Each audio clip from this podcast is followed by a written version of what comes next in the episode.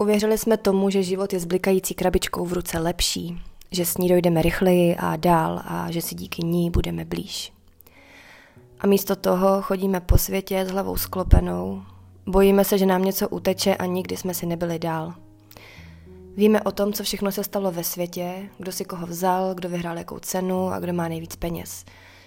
A mezi tím nám uniká, co všechno se stalo v našem těle, co nás bolí, co nám chybí a co se sakra děje. Máme stovky přátel tam někde ve virtuálním prostoru a v pátek večer nemáme s kým jít na drink. Máme plnou skříň oblečení, ale přitom nic na sebe, protože trendy se změní, ještě nestihneme dojít domů z obchodu. Ukazujeme háj z našeho života cizím lidem místo toho, abychom se svěřili blízkým, když jsme zrovna down.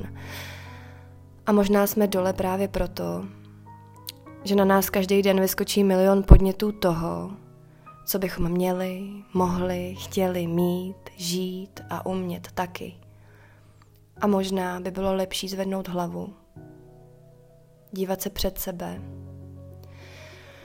zhluboka dýchat a umět taky žít.